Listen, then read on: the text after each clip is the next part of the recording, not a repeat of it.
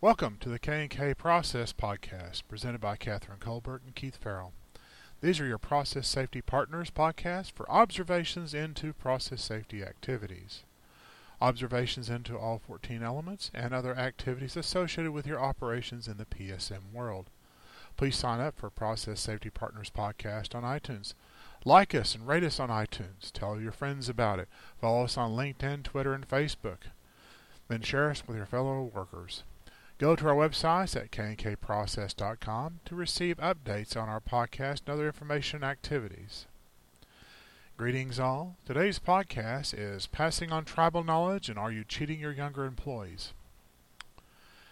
I come from a long line of engineers, operators, managers, business people, chemists that worked in the petrochemical field. Many, many years of doing these activities and talking to some of the fo- older people and older folks in my family. When a new person came on, they were usually given a set of drawings that may not be as good as what we have today, and said, go walk it down and figure it out. And then operation personnel would have to figure out how to run the system. Engineers and managers would have to talk to people and walk them down and understand the system itself, so they got first-hand knowledge of the situation going on in their plants and their operation units.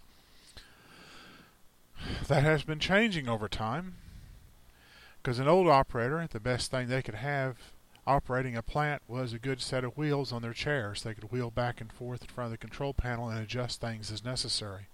Going back to the old pneumatic control systems, how they were back in the pre-eighties.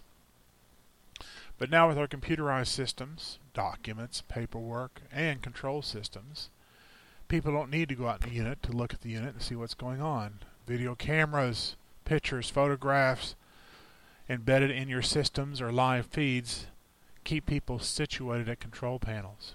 Your engineers don't have to go out and talk to operations that much anymore. They can look at their live feeds from their historicals or look at how the plant is processing. They make their assumptions based on that. So what am I talking about the disconnect here? It sounds like more information to everybody available. But the disconnect I see is the loss of the personalization of the unit itself.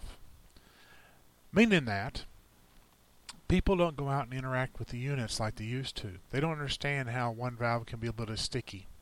That may be a pinch point in your process. With the control systems the way they're set, using algorithms to design the process control schemes, operators and engineers don't have to fight a system to make sure it runs right. Don't learn how to balance a system to make sure it's going to operate overnight or in different conditions. Some of the older family members who were operators would tell me about the fact they had different control schemes for different types of days. If it rained, if it snowed, if it was hot, if it was cold, they would set the system up to run differently because the heat and material loss because of inclement weather would change how their unit operated. That knowledge is gone. No algorithm on the planet can run that kind of processing model. No computer programmer can build that into the system. We just run basically on a process fluid flow system. So what I'm saying is, is at this time of streaking down the staff, you may want to consider making sure that the younger people are getting the information from all the older personnel. Because who knows, that thirty-year person walking out the door may be the only one know how to run the operations or unit during a certain set of conditions. The other thing that comes to mind that I'd like to leave you with is an old operator, a supervisor at a plant. He actually was there when the plant was built, and we were discussing one day about this issue. And he said, Keith, he said, after five years of being here, you know about seventy percent of the plant operation. After fifteen, you got about ninety-five. And after twenty years, you probably have about ninety-eight percent of the plant understood. I said, you never know the whole plant, but until you've been here long to see all the different modes of operation, you don't understand the plant at all. And I agree with him on that.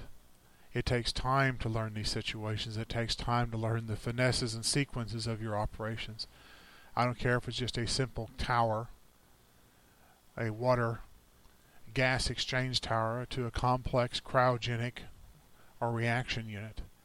each unit has their own particularities in the way they work. Each unit has their own buildup, motors, systems, and instruments that tell you what's going on in it. So it takes time to learn these positions. I don't suggest that you throw everybody into the whole plant for six months and learn each operation and move on.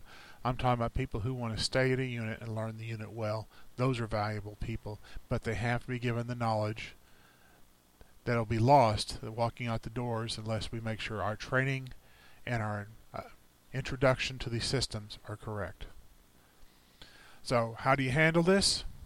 It depends on your unit. It depends on your company. It depends on what your expectations are of your personnel. So what you need to do is figure out what you need for your employees and how much they need to know, and then ensure that that kind of information is available for the new personnel and that you haven't lost it.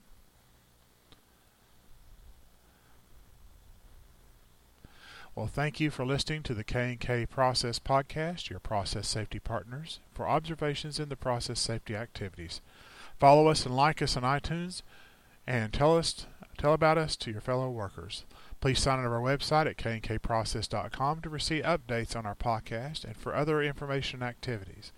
And for any of your process safety needs, contact K and K Process with over forty-five years experience in process safety and safety activities. We'd be happy to help you as your process safety partners. Thank you and have a safe day.